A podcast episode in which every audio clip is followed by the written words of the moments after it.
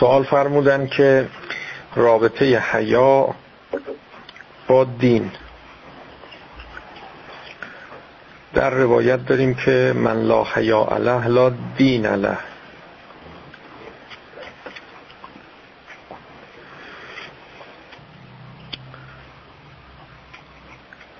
حیا محصول عقله، کسی که عقل داره حیا داره، یعنی کسی که میفهمه، درک میکنه، شعور داره، جایگاه واقعی خودش رو میشناسه، جایگاه واقعی هر چیزی رو میدانه، واقفه. اینو میگیم عاقله، عقل داره، شعور داره. کسی که عقل داشته باشه حیا هم داره، یعنی به جا حریم دیگران رو حفظ میکنه، پا از گلیم خودش درازتر نمیکنه، پر رو نیست، بی حیایی نمیکنه، حد خودش رو میشناسه، به حریم دیگران تجاوز نمیکنه، تعدی نمیکنه. اینا همه محصول چیه؟ محصول عقله که بفهمه، حد خودش رو بشناسه. رحم الله امرأ عرف قدره.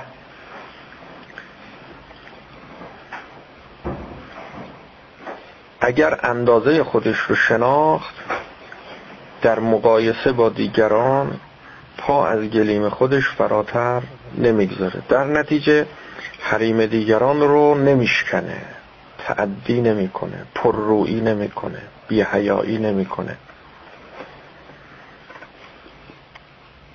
و از طرفی داریم که خب من لا عقل له لا دین له، اونم هست.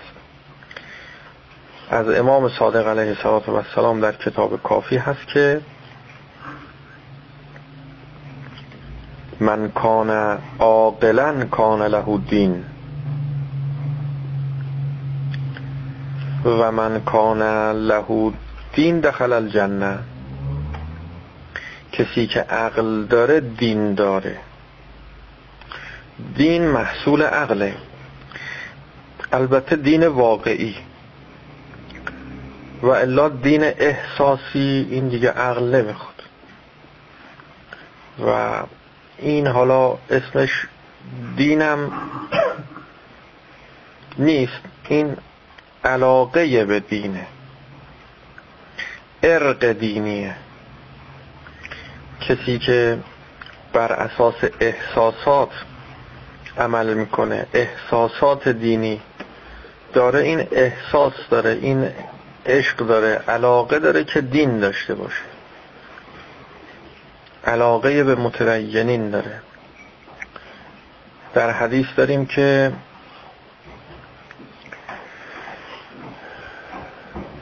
اقد عالمن، عالم باش. عالم باش یعنی عالم به دین، به حقایق دینی، به معارف، یعنی همون کسی که دین داره، متدین باشه. عقد عالمن او متعلمن، یا اینکه در مسیر تعلیم باش که برسی به اون حقیقت دین. او محبن، یا اگر که هیچ یک از اینها نبودی، نه عالم بودی نه متعلم، لا اقل از این است که دیگه محب باش، متدینین رو دوست داشته باش، عالم رو دوست داشته باش، متعلمین رو دوست داشته باش، اونهایی که در مسیر تعلیم دین هستن. ولا تکن الرابع فتهلک، قسم چهارم نباش که هلاک میشی. در یه روایت دیگه دارد ولا تکن الخامس، تا 5 تا میشماره. عقد عالما او متعلما او محبا، 4 یادم نیست که او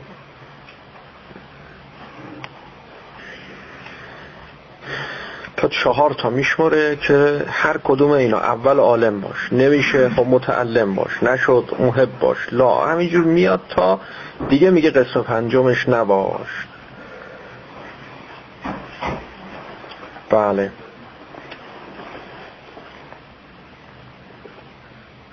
حالا اون 4 شدم در روایت تو اصول کافی هست. کسانی که ارق دینی دارن صرفاً نه فهم دینی، نه شعور دینی، نه معرفت دینی، فقیه در دین نیستن، اینها دوست دارن که دین داشته باشن، دوست دارن که متدین باشن، اما حالا دین داشتن احتیاج به معرفت داره. خب من کان عاقلا کان له دین، کسی که عقل داره دین داره، یعنی دین پشتوانش فهم، شعور، معرفته. خب کسی که من لا حیا عله هم لا دین عله دیگه، حیا نداره، دین نداره. چرا دین نداره؟ به خاطر این کسی که حیا نداره عقل نداره، قبل از این که بی حیا بشه بی عقله. همین الان اگر کسی تو مجلس ما وارد بشه مثلا، خب نفهمه که اینجا مجلس چه مجلسیه، بنای بر چیه، اینجا چی کار میخوان کنن، گوینده کیه، شنونده کیه، جریان چیه اصلا. کسی که ندونه همینجوری مثل بعضیایی که تو بعضی مجالس وارد میشن، وسط مجلس مثلا گوینده هم داره سخنرانی میکنه، این میرسه سلام علیکم، چی بابا، مثلا فرض کن 1000 هم نشستن پای منبر، آقام داره سخنرانی میکنه، مثلا وسط روزه هم هست، هم دارن گریه میکنه سلام علیکم، این معلومه که چی کم داره، عقل نداره. ظاهرا نگاه میکنی میبینی که خب این ارق دینی داره چرا سلام کرد؟ خب سلام برای این میکنن که میخوان. خب حالا آقا داره روزه میکنه، وسط روزه جواب سلام هم که واجبه دیگه، هیچی روزه رو ول میکنه، جواب سلام علیکم. یا داره یه بحث مثلا مهمی میکنه، بحث جدی ول میکنه، بحث چیز میشه شقشقتون هدرت از گرد راه رسید، چیزی یهو پروند و مجلس رو به هم زد، حال همه رو گرفت. یا فرض بکنید که نشسته تو مجلس، دستمالشو در میاره، فر دماغ میگیره، حالا هم آقا داره سخنرانی میکنه، هم نشستن ساکت گوش میکنن، مجلس تمام گوش، اینجا فر فر فر فر، اینایی که میگم دیدم ها. خب این عقل نداره دیگه، عقل نداره، نمیفهمه. چرا نمیفهمه؟ رو این حساب میگیم که نمیدونه که حالا اینجا الان هر کاری جاش کجاست، چیکار باید کرد. حالا دماغ میخوای بگیری، خب آروم بگیر، یواش بگیر. درسته گریه کردی برای امام حسین، خیلی گریه کردی، آدم اشکش که میاد از بینیش هم آب میاد، این طبیعیه، این قانونه. خب حالا داری گریه میکنی، خب آب هم از بینیت اومد، آروم، بی سر صدا، یه گوشه‌ای برو یه جایی، بالاخره اصلا حساب نمیکنه که خب الان من کجا هستم، تو چه محیطی هستم، تو چه مجلسی هستم، شأن من چیه، کلاس من کجاست، چیکار باید بکنم. بعد نگاه میکنه میگه این چقدر بی حیاست، تو این مجلس مثلا همینجوری اصلا هیچ کی آدم حساب نمیکنه، فر دماغ میگیره جلو مردم. و یا مثلا فرض بکنید که سر قضا یه حرکت‌های خیلی ناجوری، حالا همین دماغ گرفتن اگه سر قضا انجام بده، همه دارن قضا میخورن، این داره رفتارهای نامناسب، نمیخونه، جور در نمیاد، عدل توش نیست.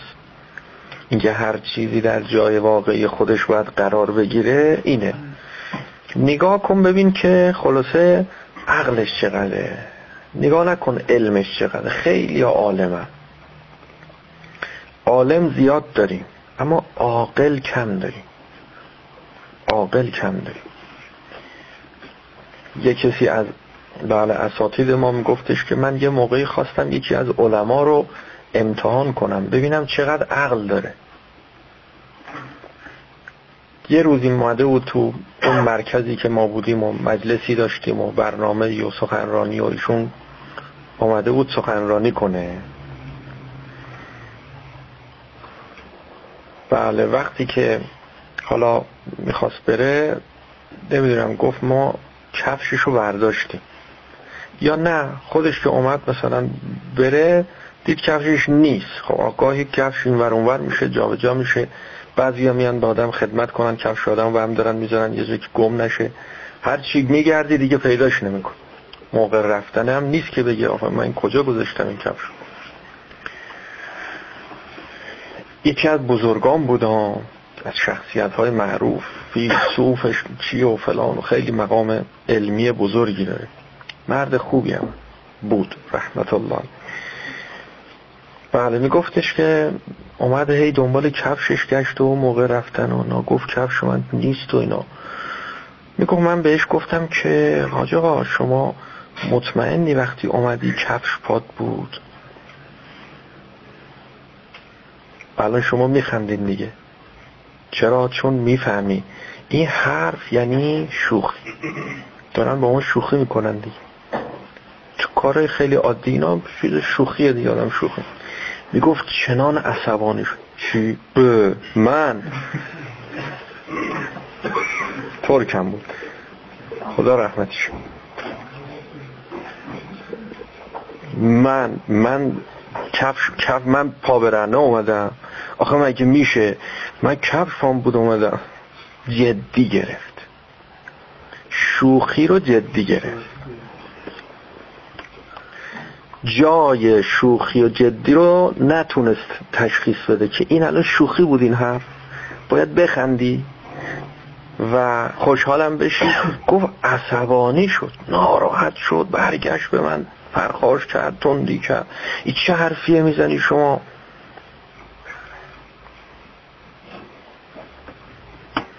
میگفت همونجا من فهمیدم که خب مثل این که علم هست، عقل نیست، عقل نیست. اگه باشه این تصفیه گویندن نمید تو عقل شکر که با یه آدم بزرگ نمید شوخی بکنی.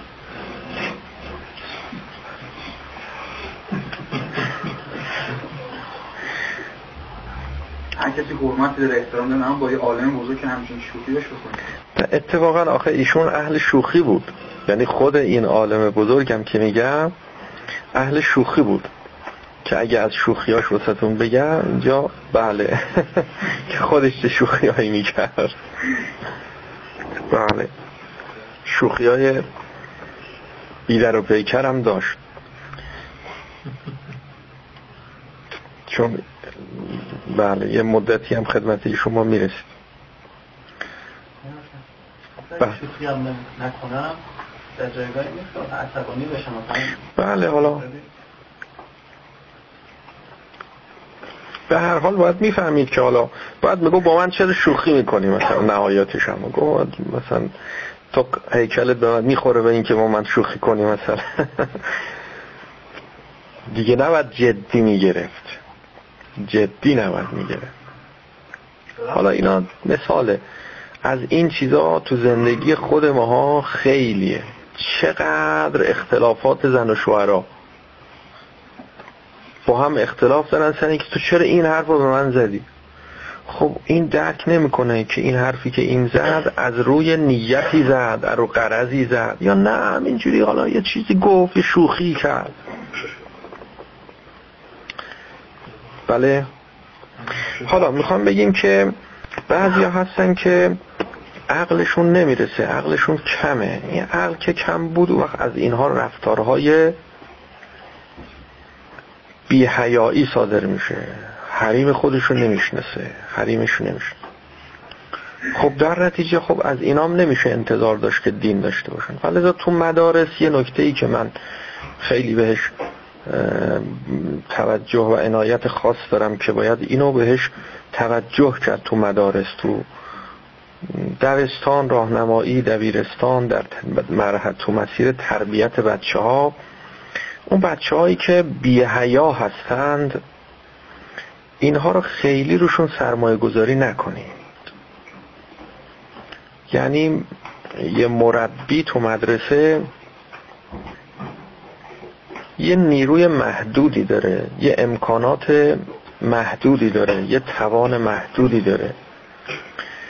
ما نمیتونیم که همه انسانها رو اصلاح کنیم، همه رو مثلا فرض کنید که بیماری هاشون رو درمان کنیم، نقصشون رو برطرف کنیم، به همه کمک کنیم. نه، نمیتونیم، عملا این کار نمیشه. ما یه توان محدودی داریم.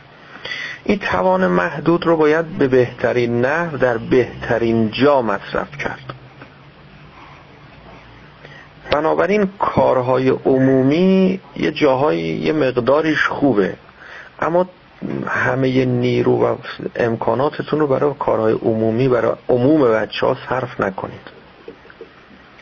بگردید تو بچه ها، اون بچه هایی که شایستگی بیشتری دارن، آمادگی بیشتری دارن. نگید که خب ما یه وظیفه‌ای داریم و اون این است که بگردیم آدمای بد رو پیدا بکنیم، اینا رو خوب کنیم.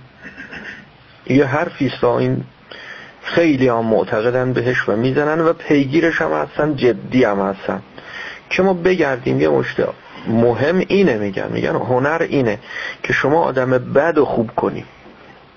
والا آدم خوبه که خوبه که خب این که کاری نکردی شما که این خوب بوده. این حرف درستیه ولی در جای نادرستی به کار میره.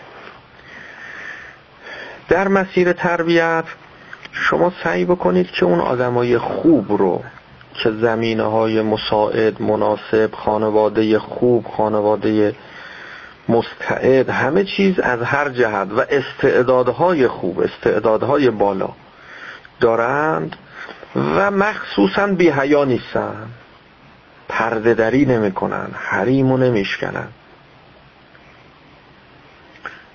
یعنی فهم دارن، شعور دارن، درک میکنن، میفهمن با کی سر و کار دارن، با کی باید چجور برخورد کنن، با کی چجور برخورد کنن، اینا رو درک میکنن. رو اینا سرمایه گذاری کنید. هر چقدر که رو اینا سرمایه گذاری کنید، در کنار اینها اونهای دیگه هم بهره میبرن. اما اگر نیروتون رو متمرکز کردید رو اون بچه‌هایی که ارزش سرمایه گذاری نداره، یعنی به این زودی ها جواب نمیده، اوه باید چقدر با این کار بکنی، اولا خانواده میزونی هم نداره، هرچی هم رو این کار میکنی وقت میره تو خونه تمام زحمت های شما رو همه رو خونسا میکنه. پدر مادر مایل نیستن اصلا این آدم بشه. این بچه اومده تو مدرسه، استعدادم فرض کن داره، شایستگی هم داره، آمادگی هم داره، هر چی شما رو این کار میکنه این میره تو خونه خونسا میشه.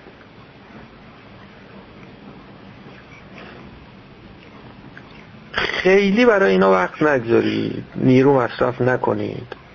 ما نیرو نداریم، امکانات نداریم، نیرو کم داریم. باید صرف آدمای به درد بخور بشه تا تعداد نیرو زیاد بشه. ما باید نیرو بسازیم، نباید یه عده مصرف کننده تولید کنیم.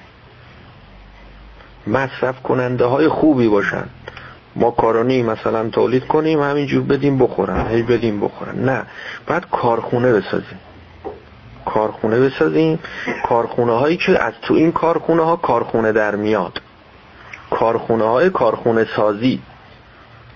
آخرش سر از ماکارونی هم در میاره ها، پفک هم توش در میاد. بالاخره این کارخونه هایی که شما ساختی، حالا الان بهش میگن چیز دیگه، فناوری، الان میگن تکنولوژی، الان میگن شما انسانهایی رو بسازید تو مدارس، یعنی بگردید تو بچه ها پیدا بکنید مستعد، آماده، که وقتی به اینها چیزی رو میگی، هرچی که میگی یه چیزی اضافه تر هم بفهمه.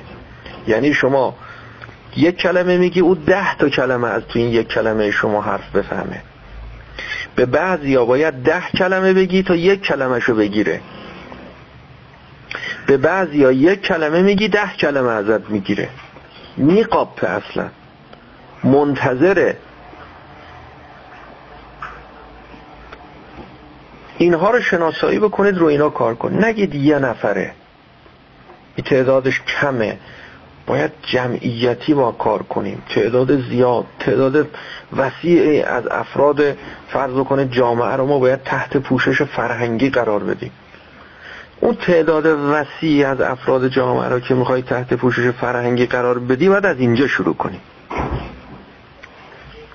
یکی یکی باید شروع کنی. یه دونه درست کن. یه امام خمینی بود، ببین یه مملکت رو یهو دگرگون کرد، متحول کرد، یه انقلابی برپا کرد که این انقلاب انقلاب‌های مختلفی رو به دنبال داشت. انقلاب نمیدونم فرهنگی، چی اقتصاد، همه چی زیر و رو شد، همه چی. یه نفر بود. حالا اون کسی که این یه نفر رو درست کرده، حالا هر کی بوده، مرحوم شاه‌آبادی بوده، مرحوم حائری بوده، حاج عبدالکریم حائری بوده، که همه اینا بودن، که وقت گذاشتن واسه این یکی، دیدن نه این استعداد داره، مهیام هست. اون موقع شما اونا رو میدیدی میگفتی آ این چرا وقتتون صرف چیکار میکنین شما صبح تا شب؟ یه نفر میاد پیشت میشه درس بخونه، اینجوری بوده دیگه درسشون، یه نفر میامده نشسته درس مونه، اون امام بوده، اول 2 نفر بودن، بعد اون یه نفرم ول کرده رفته، همین یکی مونده تاش. شاه‌آبادی میرفته درس میخونده میامده. خب آقای شاه‌آبادی بگه من که الان مثلا فرض بکنید که کلی میتونم کار انجام بدم، برم کجا، الان بگیم بریم مثلا دانشگاه، بریم تو تلویزیون، بریم تو کجا. خب این همه کارها خوبه، اینا کارهای خوبیه، اما همه کارهای ما اگه بخواد همینا باشه،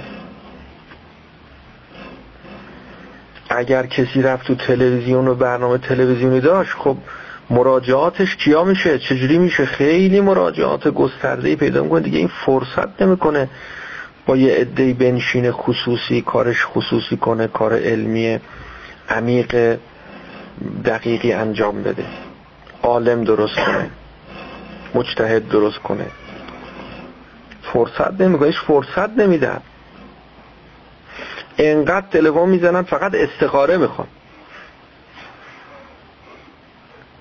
البته خیلیش مقصرش خود شماها اینا، یعنی هر چقدر شما هی تلفن بدین به مردم، بگین هر موقع استخاره داشتی تلفن این آقا رو بگیر، استخاره واسه انجام میده، کارش درسته. آها، هی تعریف کنی که استخاره هاش چیه، فلان، ردخور نداره، حرف نداره، تو خال میزنه، هر چی تعریف کنی، شماره بدی، بگی استخاره، بگین وقتی که باید صرف شما بشه کمتر میشه. الان من چقدر باید کار کرده باشم و مطالعه کرده باشم و آمادگی داشته باشم که برای شما صحبت کنم و چیزی بگم که به درد شما بخوره؟ به همین نسبت هر چیز به من زنگ بزنن، هی استخاره بخوان، یه وقتی صرف باید بکنم، یه نیروی مصرفش. نگید کاری نداره که خب قرآن رو باز میکنی گوش رو بر، شما حساب بکن 5 دقیقه به 5 دقیقه هی زنگ بزنن، هی بری گوشی برداری، تا میای یه مطالعه کنی باید بری گوشی برداری.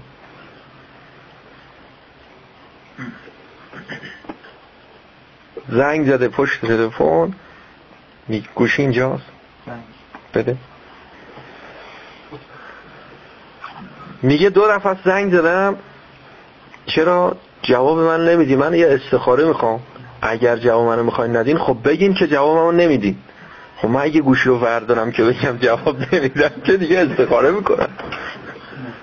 گوشی رو برد که بذارم همین الان پیامش گوش کنید که پیام گذاشته که گوشی رو بردارید به من بگید که من جواب نمیدم. البته تقصیر شما هاست که شما به این میگی به اون میگی، میگی استخاره خواستی زنگ بزن، به اون میگی استخاره خواستی زنگ بزن. من بخوام ور ندارم نمیشه، بخوام ور دارم، بخوام ور ندارم که اینجوری بدوی را میگه ور دارم که نمیرسم. یه پیام کوتاه توش نکنید که استخاره تعطیله مثلا. آقا هر استخاره حساب کنن گرفتاره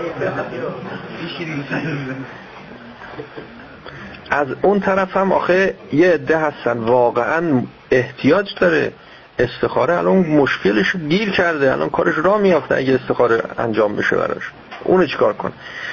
تعداد مراجعین وقتی بالا رفت به طور طبیعی دیگه شما نمیتونی، یعنی نیرویی که شما داری تقسیم میشه، پخش میشه نیروی شما. حالا الان شما که اونایی که تو مدارس هستید و تدریس میکنید و مربی هستید و مشاورید و اینها، اینا رو خیلی توجه کنید. شما مثل این میمونی یه پارچه آب داری، یک عده فرض کنید چقدر دانش آموز 500 تا 1000 تا تشنه، یه پارچه آب داری، اینا رو چیکار کنی؟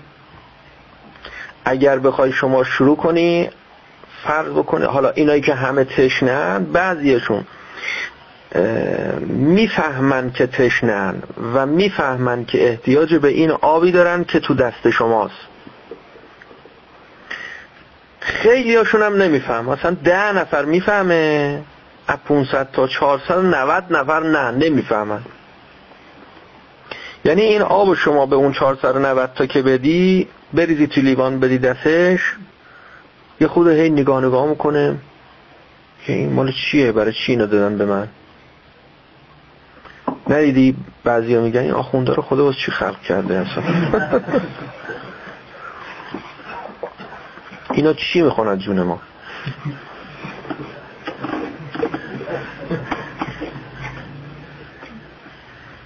این لیوان آب رو نگاه میکنه میگه برای چی به من داده، میرزه دور میرزه دور. حالا شما با زحمت یه پارچه آب بیشتر نداری، یه لیوان پر آب دادی به این که محبت کردی بهش، احسان کردی بهش، گفتی که من چون تو رو دوست دارم خیلی بهت علاقه دارم، الان من میدونم تو تشنه، اینم آبه بخور. میریزه دور. کی اینجا ظلم کرده؟ اون ظلم نکرده ها، اون نمیفهمه، عقلش نمیرسید، شما ظلم کردی. این لیوان آبو نباید به دست اون میدادی، نباید نیرو تو صرف اون میکردی.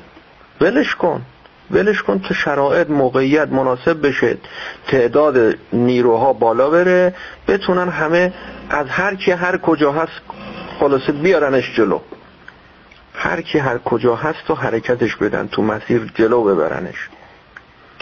اگر شما بخواید بگید که اینا احتیاج ندارن، چرا احتیاج دارن؟ احتیاجشون هم خیلی بیشتره، احتیاجشون هم خیلی. من و شما توانه این که بتونیم دست همه رو بگیریم نداریم.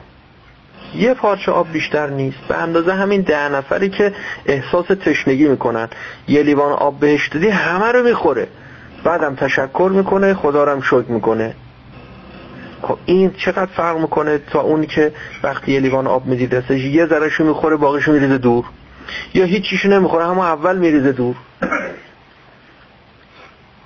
حالا مثال آب که میزه، فرض بکنید همین بحثا نواره درسا مثلا CD ها، خب ما همینجوری بریم تو خیابون. ایو خیلی ما دوست داریم که همه فهم پیدا کنن، همه چی رو بدونن، با دین آشنا بشن، به کمال برسن، به انسانیت برسن، وارد در بهشت بشن. همینجوری آدم بریم و هر کسی رسیدیم یه CD بدیم، این CD مال شما، این CD مال شما، اینو شما گوش کن، شما گوش کن. همه گوش میکنن؟ نه دیگه. چقدر ما باید مقدماتش کار بکنیم. گاهی تو نطفه ها مشکله، از نطفه باید شروع کنیم.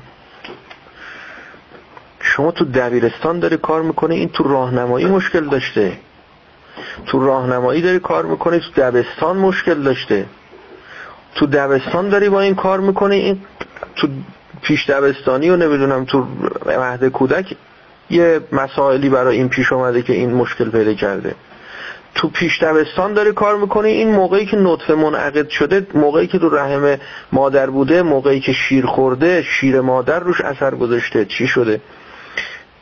بد نیست، خوبه، قابل هدایت هم هست، قابل اصلاح هم هست، ولی مانع داره،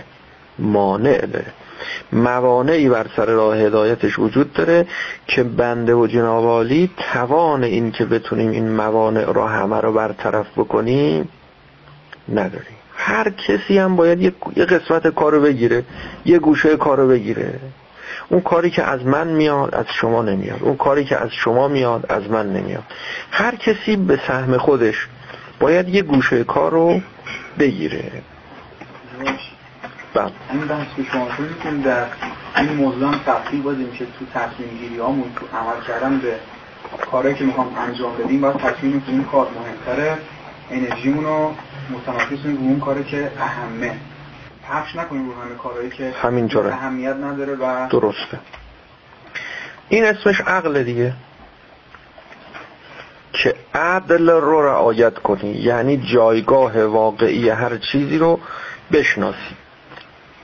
اینو در تعریف عقل عرض کردیم که قوه تشخیص جایگاه واقعی هر چیزی رو عقل میگن، قوه تشخیص عدل، اینو میگن عقل.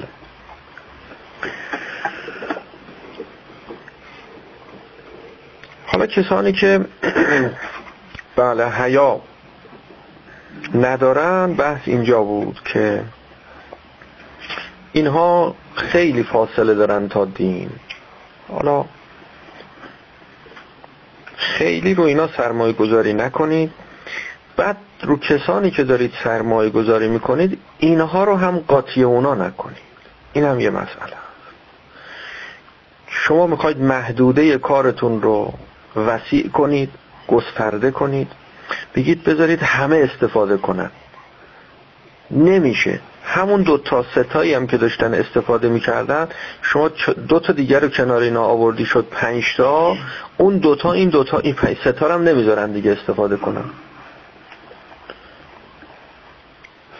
تو کلاس های مدرسه میان بچه های شیطون رو میذارن کنار بچه های آروم ساکت، بچه های تنبل رو میذارن کنار بچه های زرنگ، که میگن که مثلا یه جوری بشه که این بچهای تنبل هم زرنگ بشن، در حالی که قانون انسان شناسی اینه که برعکسه، بچهای تنبل رو بچهای زرنگ اثر میذارن، بچهای شیطون رو بچهای آروم و ساکت اثر میذارن. یعنی جاذبه دنیا و شیطان و هوای نفس بیشتره. شما ببینید که تعداد عاقلا بیشتره یا تعداد بیعقلا، تعداد فهمیده ها بیشتره یا تعداد نفهم ها. حالا شما یه جمعی یه تعدادی فرض بکنید که بچه های خوب، درس خون، فهمیده، عاقل، دانا، با ادب، با حیا داری، اینا رو بیاری بندازی قاطیه یه مشته آنفولانزای مرغی، همشون مبتلا میشن، تمامشون مبتلا میشن. یک بزگر گله رو گر میزنه.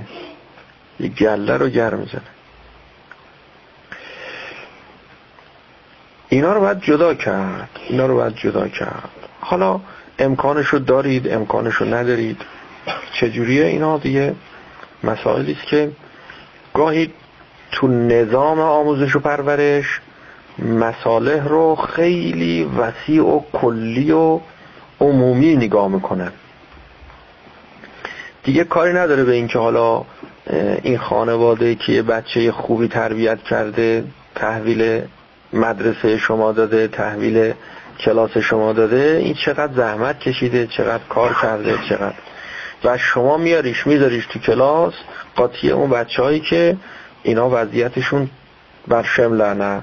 خب این بچه علیه السلام هم تبدیل میشه به همون برشم لعنت و زحمت های پدر مادر اینم همه رو هدر میده، همه رو حروم میکنه.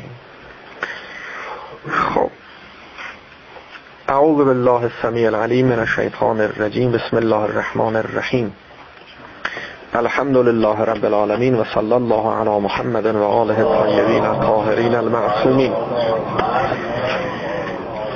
سیما بقیت الله فی الارضین و لعنت الله علی اعدائهم اجمعین من الان الی قیام یوم الدین. اللهم ارنا الحق حقا حتی نتبعه و ارنا الباطل باطلا حتی نجتنبه. بحث ما در این بود که بالاخره چه باید کرد و برای رسیدن به ایمان چه راهی رو باید طی کنیم. ایمان دارای دو مرحله بود، مرحله عشق و مرحله زهد. عشق به خدا، زهد از غیر خدا، رغبت و محبت تام به خدا و بی رغبتی و بی محبتی تمام به غیر خدا. دل رو از محبت غیر خدا خالی کنیم و از محبت خدا پر کنیم. خب راه این چیه؟ راهش عرض کردیم که اطاعت از خداست. اگر کسی در مسیر اطاعت خدا قرار گرفت، یعنی عمل همراه با قصد اطاعت، با قصد قربت، این موجب میشه که یاد خدا در درون ما زنده میشه. اگر هر کاری رو که خواستی انجام بدی با نام خدا شروع کردی، با یاد خدا شروع کردی، برای خدا شروع کردی، کل امر ذی بال لم یبدأ بسم الله فهو ابتر، بسم الله الرحمن الرحیم گفتی، من قرأ بسم الله الرحمن الرحیم کتب له بكل حرف 5000 حسنه، که چقدر ثواب برای نام خدا. اول هر کار، هر کاری میخوای انجام بدی با نام خدا شروع کن، با بسم الله شروع کن. این معناش چیه؟ معناش این است که یاد خدا رو زنده نگهدار شبانه روز. در طول شبانه روز یاد خدا در دل شما زنده بماند. این موجب میشه که شما محبت غیر خدا رو از دلت خالی میکنی و محبت خدا در دل شما پر میشه.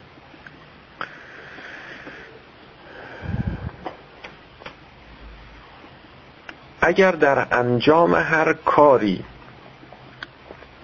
خدا رو در نظر گرفتی، این عمل شما عبادت محسوب میشه و مقرب محسوب میشه، موجب تقرب شما به حق تعالی میشه. تقرب معنویه، یعنی نزدیکی معنویه، نزدیکی قلب شماست. ان الله معنا، خدا به ما نزدیکه، هو اقرب الیه من حبل الورید، اما ما از خدا دوریم. ما باید کاری کنیم که همون گونه که خدا به ما نزدیکه، خدا ما رو میبینه، ما هم خدا رو ببینیم و به خدا نزدیک بشیم. نزدیکی ما به زنده نگه داشتن یاد خداست. بنابراین در ناحیه نظر عرض کردیم که چجوری یاد خدا رو زنده نگه داریم. به هر چه نگاه میکنی، ما رأیت شیئا الا و رأیت الله قبله و بعده و معه. در ناحیه عمل هم هر عملی که انجام میدی به گونه ای باشه که اطاعت برش صدق کنه، اطاعت خدا. اصلا ما خلق نشدیم الا برای همین. خدای متعال در قرآن میفرماد که و ما خلقت الجن والانس الا لیعبدون، من جن و انس رو خلق نکردم الا اینکه در این عالم خلقت من رو عبادت کنن، من رو اطاعت کنن.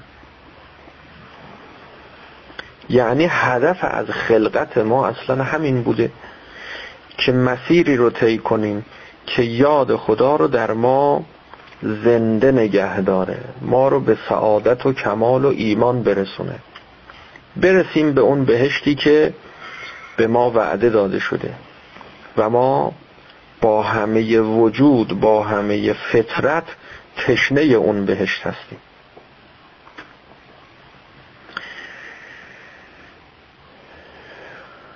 باز خدای متعال می‌فرماد که اطیعوا الله و اطیعوا الرسول و اولی الامر منکم، اطاعت کنید خدا رو. اطاعت خدا واجبه، اطاعت خدا واجبه، یعنی در تمام اعمال. نفرمودن که وقتی خواستی نماز بخونی اطاعت خدا کن. دقت کنید ها، این بحث مهمیه. نفرمودن که موقع روزه گرفتن ماه رمضان که میشه اطاعت خدا کن، نه، اطیع الله مطلقا. اطیع او فعل امره در مقام واجب کردن، بل اتفاق همه قائلن. اینجا خدای متعال داره تکلیف به اطاعت رو بر عهده مکلفین و عهده عبادش میگذاره که واجب است بر همه شما اطاعت خدا. خب اطاعت خدا در کجا، در کدوم عمل، در کدوم کار؟ دیگه نداره، قید نداره، در همه جا دیگه. یه آبم که خواستی بخوری اطاعت خدا باید برش صدق کنه، که اگر از شما بپرسن که چرا آب میخوری، بگی برای اینکه حرام نیست. خدا آب خوردن رو حرام نکرده، چون حرام نه، اگه حرام کرده بود نمیخوردن. تا گفتی چون حرام نیست و خدا حلال کرده، اینو بهش میگن قصد قربت. شما قصد قربت دارید، یعنی انگیزه شما از این عمل الهی شد. قصد قربت کار سختی نیست، قصد تقرب کار مشکلی نیست. آب خوردن با قصد قربت خیلی آسونه.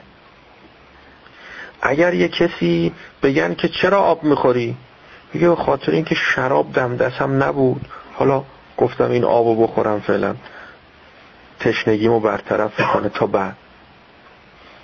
این قصد قربت توش نداره. اما اگر شما آب میخوری ازت بپرسن چرا آب میخوری، نمیگی، میگه اگه شراب بود نمیخوردم ها، اگه شراب بود نمیخوردم، چون آبه میخورم. همینو بهش میگیم قصد قربت، یعنی در صدد و در مقام امتثال و اطاعت از حق تعالی هستی. چرا اینجا نشستی؟ بررسی کن ببین آخرش به کجا میرسه، به خدا میرسه.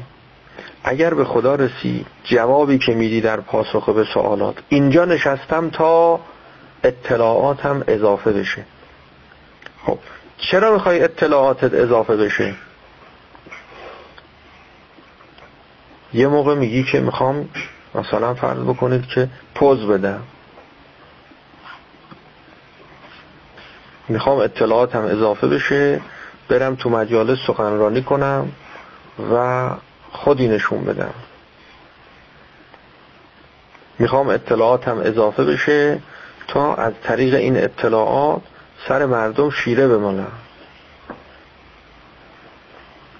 همین کارهایی که خلاصه توش خدا نیست، تمام اعمال زشته، ناپسنده، اینا رو میگیم اغراض غیر الهی.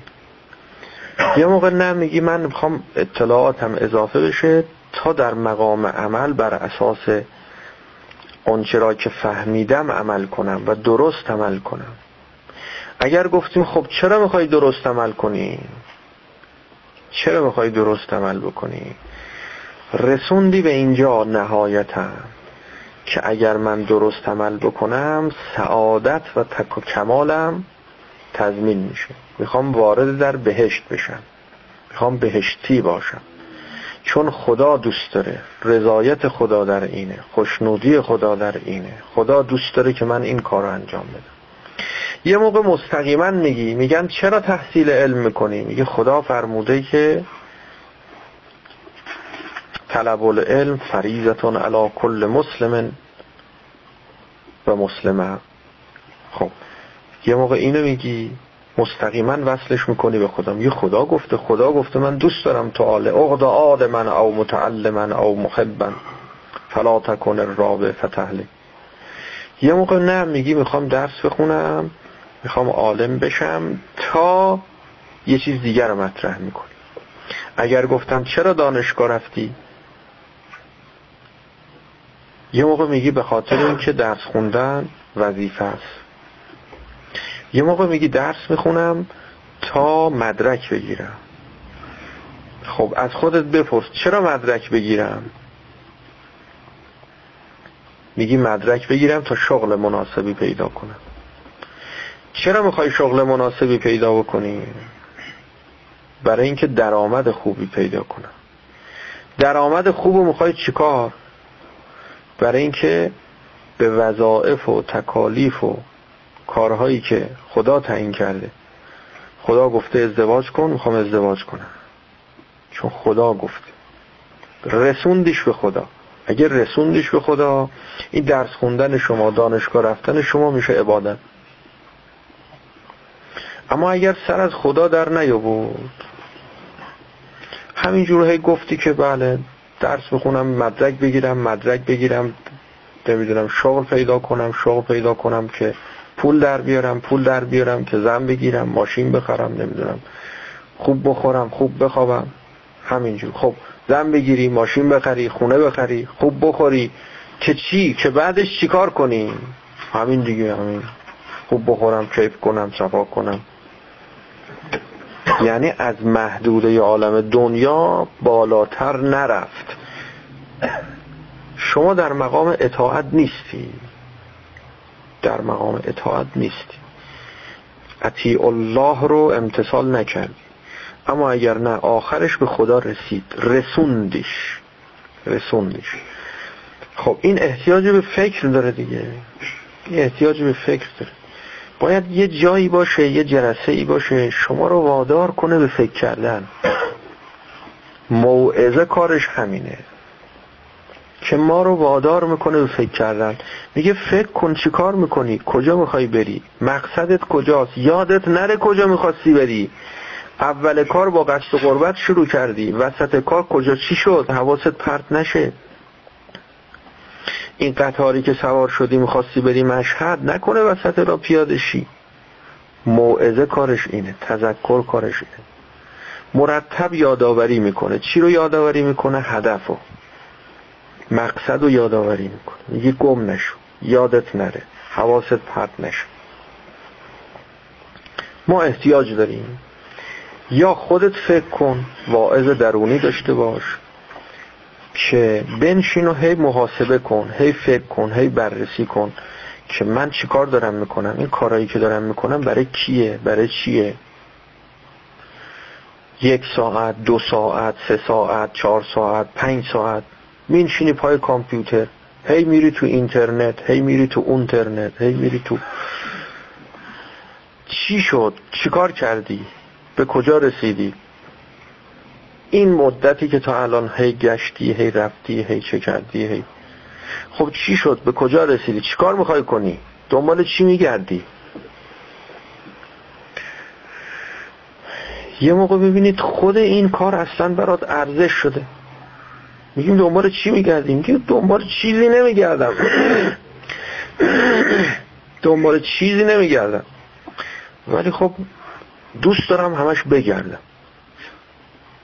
خود گشتن اصلا شده یه انگیزه برای من، هدف شده. یه موقع میگیم چرا میخوری؟ میگی برای اینکه سیر بشم. شما میگی چرا غذا میخوری؟ به خاطر اینکه خود غذا خوردن رو دوست دارم. خود غذا خوردن رو دوست دارم، یعنی خدای من شده، یعنی این خدای من شده. هدف اون است که مقصود به ذاته، وسیله اون است که مقصود به غیره. مقصود به ذاته یعنی شما او رو برای خودش میخوایی، اینو میگن هدف. حالا ببین تو زندگی چقدر هدف داری، چند تا هدف داری، و اینایی که شما داری اینا غیر خداست یا نه؟ همه اون چرا که شما دوست داری، مقصودته، مطلوبته، دنبالشی، همه اینها مقصود بالغیره. اینا رو میخوای واسه یه چیز دیگه، برای یه جای دیگه. چرا درس میخونی؟ میگه درس خوندن رو اصلا دوست دارم. این مقصود به ذات شد، این شد خدا، این شد حجاب. چرا کار میکنی؟ خود کار کردن رو دوست دارم، این شد مقصود به ذات، شد خدا. چرا ورزش میکنی؟ اصلا ورزش کردن زندگی منه، این نشد. این وسیله اومد جای هدف رو گرفت، وسیله جای هدف رو گرفت. چرا راه میری؟ اصلا راه رفتن رو دوست دارم. یا میگن چرا راه میری؟ میخوام برم فلان جا، برم مدرسه، برم خونه، برم مسجد، برم. یا میگن چرا راه میری؟ دوست دارم راه برم همش. حالا بعضی اصلا انحراف به قدری انحراف در عقیده پیدا کردن که اصلا میگن هدف اصلا همینه، اصلا که همش راه بری. حالا راه رفتن چیز نه، راه رفتن سیر و سلوک. اصلا هدف از قرار نیست ما به جایی برسیم، همینجور فقط باید راه بریم.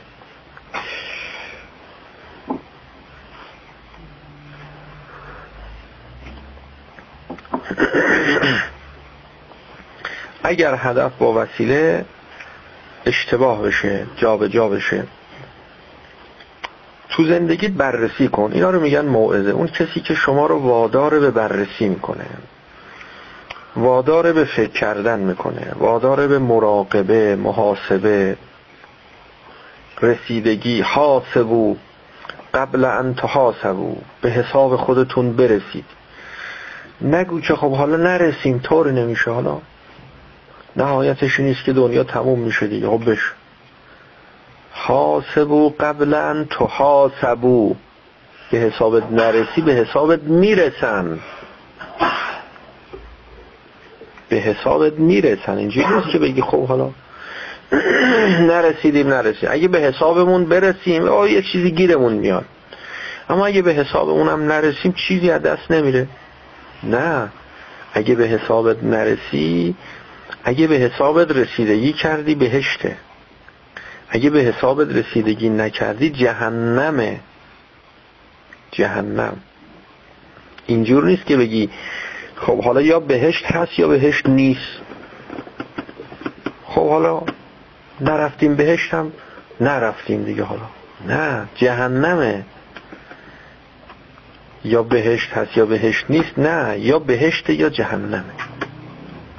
حاسبو قبل ان تحاسبو، به حساب خودتون برسید قبل از اینکه به حسابتون برسن.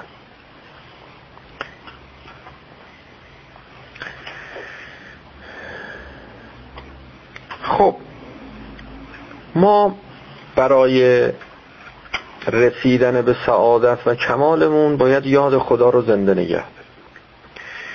زنده نگه داشتن یاد خدا اطاعت میخواد، اطاعت قصد قربت میخواد، به همین معنایی که عرض کردم. قصد قربت اخلاص نمیخواد، صداقت میخواد، توجه داشته باشه. یعنی زحمت نداره، معونه نداره، خرج نداره، خیلی سخت نیست. همین که گفتم چرا این کارو میخوای کنی؟ خاطر اینکه خدا گفت. تموم شد. اینو میگن قصد قربت. اما اخلاص این است که محبت غیر خدا در دلت نباشد و کاری رو انجام بدی. بعد از این که شما هی قصد قربت کردی، آخرش میرسی به اخلاص. اول کار قرار نیست شما آخر کار باشی. الان دلهای ما مملو و از محبت غیر خداست. یا فقط محبت غیر خدا، یا نه هم خدا هم غیر خدا شریک، یا کافر مطلقیم یا مشرکیم. قلبن ها، اعتقادن نه، اعتقادن هممون مسلمون، هممون شیعی محبی، اما قلبن یا کافر مطلقیم یا مشرکیم. خیلی خوب باشیم، اون خوبامون اونایی هستیم که مشرک، یعنی محبت غیر خدا هم در دلمون هست. خب حالا که محبت غیر خدا در دلمون هست، پس ما قصد قربتمون نمیاد. نه، قصد قربت میکنیم تا محبت غیر خدا کم کم از دلمون بیرون بره.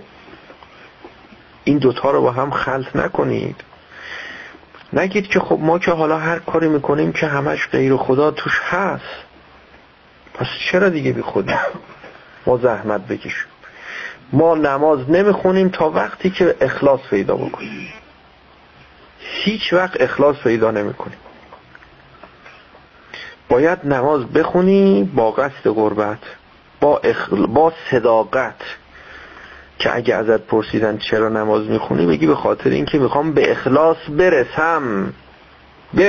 اخلاص هدفه، وسیله نیست. قصد قربت وسیله است.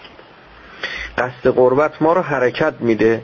موتور محرکه ما همون ایمانه. قصد قربت هم اون حرکت هایی است که ما، اون به شما عرض کنم استارت هایی است که هی میزنی، اون گازی است که میدی، هی گاز میدی، این هی جلو میره ماشین، پاتو میذاری رو پدال، گاز میدی. این گاز خوردنش قصد قربته. انسان به منزله یک ماشین متحرکی است که در مسیر هدایت و سعادت و کمال داره حرکت میکنه. حرکتش حرکت ایمانیه. خب این ایمان رو، یعنی این چی میشه که این ایمان به وجود میاد که ما حرکت کنیم؟ اون پدال قصد قربته.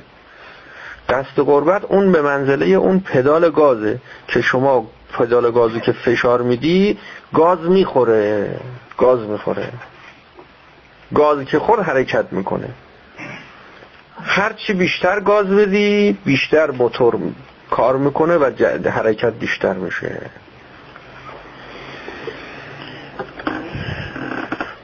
حالا انشالله در آخر اون تعریفی رو که از انسان داریم که همه اینا توش میگنجه، مجموعه این حرفا و بحثا و اینا تو اون تعریف جامع میگنجه که انسان چه موجودیه، که از کجا حرکت میکنه، به سمت کجا میره، مقصد کجاست، مبدأ کجاست، بستر حرکتش چیه و چراغ راهش کدومه و به شما عرض کنم همه اینها فرمونش کدومه، موتور محرکش چیه. تمام اینها در مورد انسان هست. همه اینا رو باید یکی یکی در بحث انسان شناسی، خودشناسی، همه رو باهاش آشنا بشی و از همه اینا استفاده کن. اگر شما ماشین داشته باشی، خوبم گاز بخوره، مثلا فرض بکن موتورم داره اما چراغ نداره، خیلی خطرناک، معلوم نیست کجا داری میری. این عرفای عاشق که عقل ندارن، اونایشون که عقل ندارن، اینا خوب گاز میدن حسابی با سرعت تمام. مثلا فرض بکنید الان ماشینایی گفتن اومده 450 کیلومتر در ساعت. با 450 کیلومتر در ساعت اونایشون که عاشقن داره میره. خب کجا داره میره؟ عقل نداره، نمیدونه کجا داره میره. تو دره داره میره، داره سمت جهنم میره، داره سمت بهشت میره، کجا داره میره خبر نداره. زیر پرچم کی داره سینه میزنه؟ نمیدونه، امامشو نمیشناسه. دیگه اصلا لازم نیست آدم مربی داشته باشه، استاد داشته باشه، امام داشته باشه، رهبر داشته باشه، مرجع داشته باشه، پیشوا داشته باشه. میخواد چیکار؟ مهم این است که دلت و قلبت مملو از عشق و محبت باشه. خب این عشق و محبت کارش چیه؟ شما توضیح بده، باز بکن. این کارش اون موتوره، خوب گاز میخوره، با سرعت هم داره میره. کار امام اینه که چراغ راهه، میاد این چراغی رو که شما داری روشن میکنه برات، میگه نگاه کن، پروژکتوره، میندازه جاده رو، میگه نگاه کن کجا داری میری. میخوای بری مکه، اما این ره که تو میروی به ترکستان است، اونجا هم آنفلانزای مرغی اومده.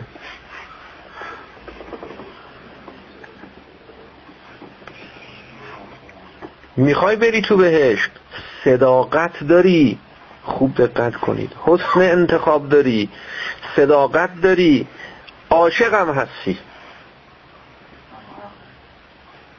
هم حسن انتخاب، هم صداقت، هم عشق، اما عقل نداری، دید نداری، کجا داری میری؟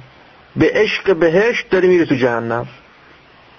قبول داریم عاشق بهشتی، عاشق خدایی، به عشق خدا داری میری تو جهنم، داری میری تو دامن شیطان. کار شیطان همینه، کار شیطان همینه که بیاد و اون کسانی که عاشق خدا هستن رو از مسیر خدا منحرف کنه و به سمت جهنم هدایتشون کنه. کار شیطان هستن همینه. این که لا حکم الا لله، ما امام نمیخوایم، ما رهبر نمیخوایم، ما نمیدونم مرشد نمیخوایم، ما هادی نمیخوایم، ما استاد نمیخوایم، همینجوری را بیافتیم سر خود حرکت کنیم.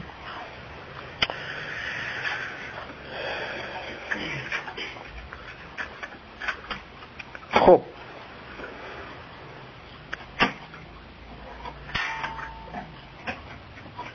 رضایت خدا برای کسی که اخلاص داره، که صداقت داره. اخلاص که کار ما نیست، آخر کار وقتی رسیدیم به اخلاص، وقت اعمالمون بر اساس اخلاص. این حدیث رو بخونم براتون، بعد یا حالا این قسمتش خواستیم وارد شیم تو بحث تقلید که فرصت نمی کنیم. مثل از امام صادق علیه السلام، حضرت فرمود که لا تطلب من الدنیا اربعة فانك لا تجدها و انت لا بد لك منها. از دنیا 4 چیز رو طلب نکن،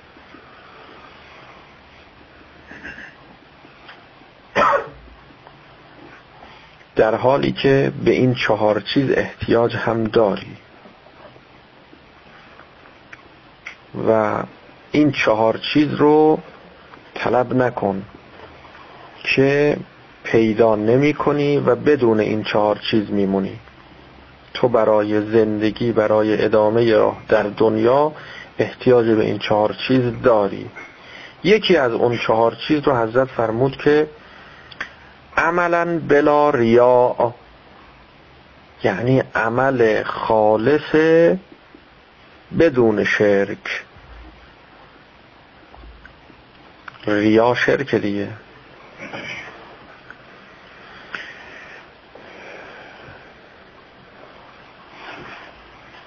دنبال این که اعمالی رو که انجام میدی بدون ریا باشه، بدون شرک باشه، خالصا مخلصا برای خدا باشه، نه دنبالش نباش.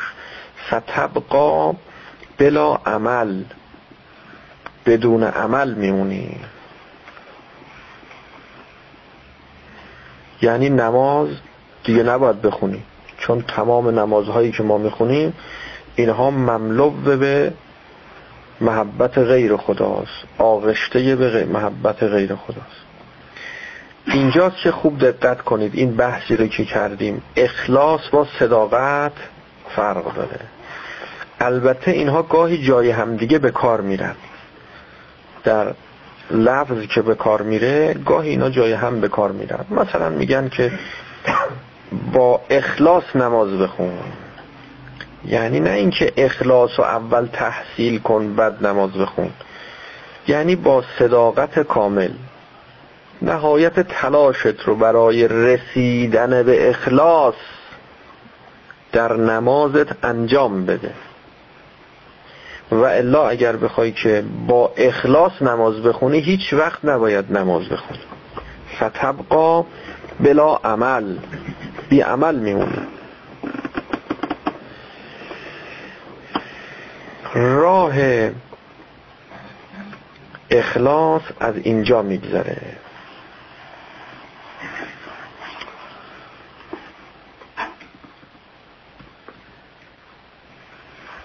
حالا اون بحثمونم بکنیم، ما که من بحثی خیلی نشد، فکر میکنم که قبلش مقدماتش مقدار طول کشید. حالا اگر خسته شدید یه صلواتی مرحمت کنیم. اللهم صل علی محمد و آل محمد و عجل فرجهم.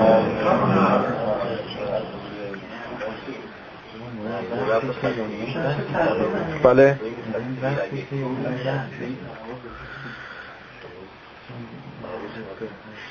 دیره،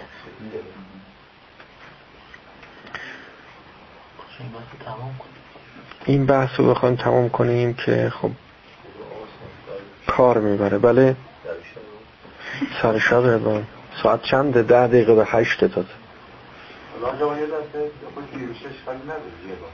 یه بار اب نداره، بله مثل دفعه قبل نشه چون هر دفعه داره دیر میشه. چشم.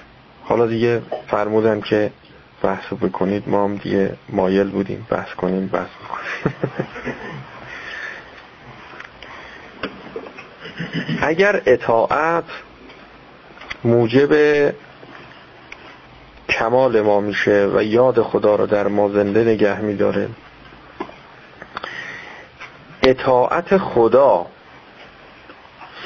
میشه شما کاری که برای غیر خداست، یعنی خدا از انجام اون کار راضی نیست،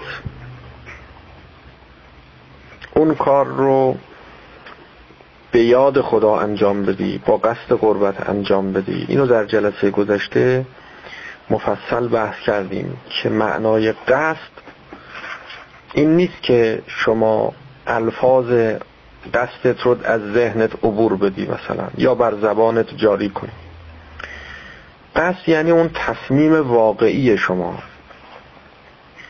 کسی که اطاعت خدا میخواد کنه باید بدونه خدا از چه کاری راضیه، از چه کاری راضی نیست. علم به حرام و حلال میخواد، علم به احکام و تکالیف شرعیه و الهیه میخواد. منهای فقه، منهای تکالیف شرعیه، طی کردن مسیر تکامل برای بلها ممکنه، برای بلها ممکنه که البته اکثر و اهل الجنه البلها، اینم هست. یه کسیست که واقعا نمیفهمه، اینقدر ابله و نادانه که واقعا میاد میگه که من میخوام 10 روز، میخوام 6 روز برم مسافرت، ولی برای اینکه نمازمو تمام بخونم قصد 10 روز کردم و در طول این 6 روزم که مسافرت هست نمازشو تمام میخونه. خب اینا رو میگیم دیگه ابله دیگه، یعنی اینقدر نمیفهمه که تو میگی، خودت میگی من میخوام 6 روز بمونم، بعد میگه قصد 10 روز کردم. این یعنی چی؟ چجوری میشه؟ قصد همونش که گفتی 6 روز میخوام بمونم دیگه. بعضیا ظاهرا عالمن، ملان، باسوادن، عارفن، اسمشون هم عارف، میگم. اما حقیقتا از بلهان بهشتم میرن و بهشتم میرن.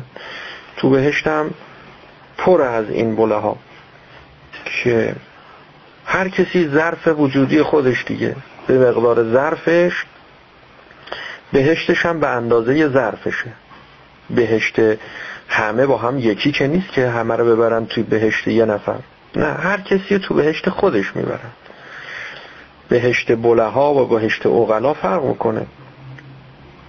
خب این انقدر عقلش نمیرسه که حالا این کاری رو که داره انجام میده باید خدا هم راضی باشه تا به قصد قربت انجام بده. میاد مال حرامو، داریم در روایتم، مال حرامو انفاق میکنه در راه خدا. اینا رو میگیم بلها. مال حرامو انفاق میکنه در راه خدا. این چه راه خداییه؟ مال دزدی رو قیمه درست میکنه برای امام حسین.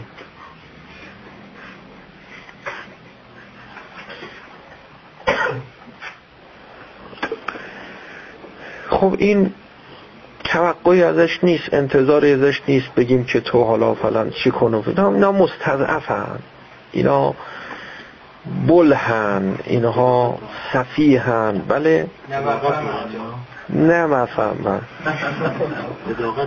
صداقت دارن انشالله. و اونایشون که صداقت دارن میرن بهشت. منتها همون بهشت خودشون دیگه، که این بهشت خودشون برای اونایی که مقامشون بالاتره مثل طویله میمونه، منتها برای خودشون طویله نیست، برای خودشون اون بهشت دیگه، ظرفشون انقدر دیگه. حالا بعضی هم هستن که خب نرسیده، نه نمیفهمن، نه اینکه استعدادشون ندارن، ولی نمیشه. اگه استعداد باشه آدم میفهمه که خود شما شیش رو میخوای بمونی، آقا یعنی چی قصد در رو کردی؟ لازم نیست آدم کسی بگه. نمیدونم، حالا بعد از شما بپرس، بعد آدم بگن. اینا دیگه جزء بدیهیاته. اینا که این بدیهیات هم درک نمیکنن، اینا بله، اینا باید همون ببرن تو بهشت. خودشون نمیرن تو بهشت، رو میبرن تو بهشت. بله دیگه، کیش و کیش میکنن، جا میکنن تو بهشت. ولی انسانی که اهل فهم، اهل شعور، اهل درک، میفهمه که خب حالا من کاری رو که میخوام انجام بدم، ان الله لا یحب الفساد، نباید اینو بهش بگن، نباید صبر کنیم تا به ما بگن که ان الله لا یحب الفساد. آیه قرآنه که خدا فساد دوست نداره. خب معلومه دیگه، خدا فساد دوست نداره دیگه. خدا فساد بدش میاد. کار فساد انجام میدی، کار فاسد انجام میدی به قصد قربت، نمیشه دیگه، جور در نمیاد. خب اون کسی که نمیفهمه جور در نمیاد، اب نداره، اونو کشکش میکنن، جا میدنش تو بهش. اما اون کسی که میفهمه که اینا جور در نمیاد، در عین حال بازم میخواد مرتکب بشه، اینجا تو صداقتش مشکل داره. اگر کسی واقعا صداقت داشته باشه در اعمالش، صداقت داشته باشه در نیتش، که راست گفته، میگه من میخوام برای خدا کار کنم و میفهمه از بلهام نیست، میفهمه این دنبال جلب رضایت به خوشنودی خدا میگرده، دنبال این میگرده که ببینه خدا از چه کاری خوشش میاد، از چه کاری بدش میاد، چه کاری را امر کرده، چه کاری را نهی کرده. اینجاست که مسئله تقلید به میون میاد. اینجا مسئله تقلید مطرح میشه. خب میخواد ببینه خدا چه دستوری داده، چه کاری رو باید انجام داد، چه کاری رو نباید انجام داد. میخواد قصد قربت کنه، میخواد اطاعت مولا کنه. خب سراغ کی بره؟ عملکرد عاقلانه در این وسط چیه؟ خب میدونم خدای متعال تکالیفی داره، بایدها و نبایدهایی داره، حرام و حلالی داره، واجب و حرامی داره. خب من اینا رو از کجا به دست بیارم؟ از کی بپرسم؟ خودم هم نمیدونم. هیچ راهی باقی نمیمونه جز این که مراجعه به عالم کنم، مراجعه به کارشناس کنم، مراجعه به متخصص کنم. همونطور که در سایر امور ما این کارو میکنیم. اگر که فرض بکنید کسی مبتلای به بیماری شد، حالا نمیدونه راه درمان این بیماری چیه، میگه چیکار کنم؟ اون میگه برم مراجعه میکنم به پزشک. یه عده‌ای میگن که نه، میریم مراجعه میکنیم به قرآن، کتاب خداست دیگه، قرآن رو وا میکنیم ببینیم چی نوشته. مراجعه میکنیم به احادیث و روایات، نگاه میکنیم ببینیم چی نوشته. جواب این است که اگر شما قدرت مراجعه داری، خوب قدرت و توان علمی مراجعه به آیات و روایات رو داری که من حیث المجموع، از تو مجموعه اینها بتونی وظیفه و تکلیف خودت رو تشخیص بدی، تو مجتهدی، اصلا مجتهدی، خودت عالمی، نباید به کسی مراجعه کنی، باید از خودت تقلید کنی. این رو اسمشون میذاریم تقلید دیگه. اما اگر قدرت این کار رو نداری، نه اینکه عربی بلد نیستی، عربی بلدی، قرآن هم ترجمه داره، احادیث هم فرض بکنید که میفهمی، اما قدرت این که این احادیث و این روایات و مثل این میمونه یک کسی مریض بشه خودش بره کتاب پزشکی بخره برداره نگاه کنه بگه من طبق این داروهایی که اینجا نوشتن، این دارو واسه این خوبه، اون دارو واسه اون خوبه، اون واسه اون، همینجوری خودم عمل میکنم، پیش دکتر نمیرم. شما به هر پزشکی بگی میگه این کار غلطه، نکنید این کارو. میگیم چرا؟ میگه شماها نمیفهمین، من که پزشک شدم میفهمم که شما یه جا رو نگاه میکنی ولی 10 جای دیگه، 20 جای دیگه، 100 جای دیگه رو نمیبینی. شما میای فرض بکنید ناراحتی گوارشی تا حل بکنی، مشکلات عدیده دیگه واسه جاهای دیگه، کبدت، نمیدونم برای کلیت، برای کجا، برای قلبت به وجود میاری، ایجاد میکنی. شما میای یه دارو بخوری که سرت خوب بشه، 1001 جای دیگه اب پیدا میکنه. نمیدونی، شما احاطه نداری، احاطه به همه مسائل نداری که من حیث المجموع این اطلاعات رو داشته باشی، بعد تشخیص بدی الان این بیمار نیاز به چه دارویی داره، بهترین دارویی که میشه براش تجویز کرد چیه. فلذا هیچ کس این کار رو نمیکنه، مگر در امور خیلی پیش پا افتاده که خود پزشکا باز گفتن که مجازی، خود پزشکا گفتن مجازی مراجعه کنی و الا نه. این مسائل هم همینطوره، آیات، روایات، اینها احادیثی درش هست که بسیار فهمش مشکله. آیاتی هست که آیات متشابهه، درکش مشکله، فهمش مشکله. جمع این آیات گاهی ظاهراً به نظر میاد که بعضی احادیث اینا با همدیگه قابل جمع نیست. این احتیاج داره به یک متخصص کارشناس که تو این رشته کار کرده باشه که اینا رو بتونه با هم جمع بکنه.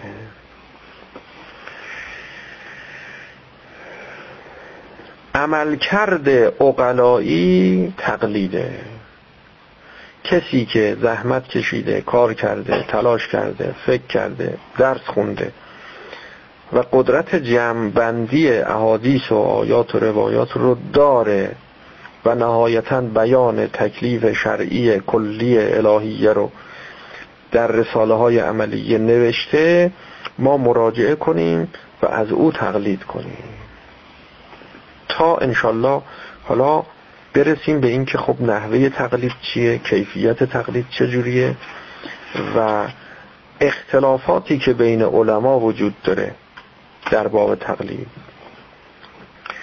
هر رساله‌ای مثلا یه جوره، هر کسی یه فتوایی داده، این اختلافات آیا مشکلی به وجود میاره به وجود نمیاره. اینها انشالله جلسه آینده. بر محمد و آل او صلوات.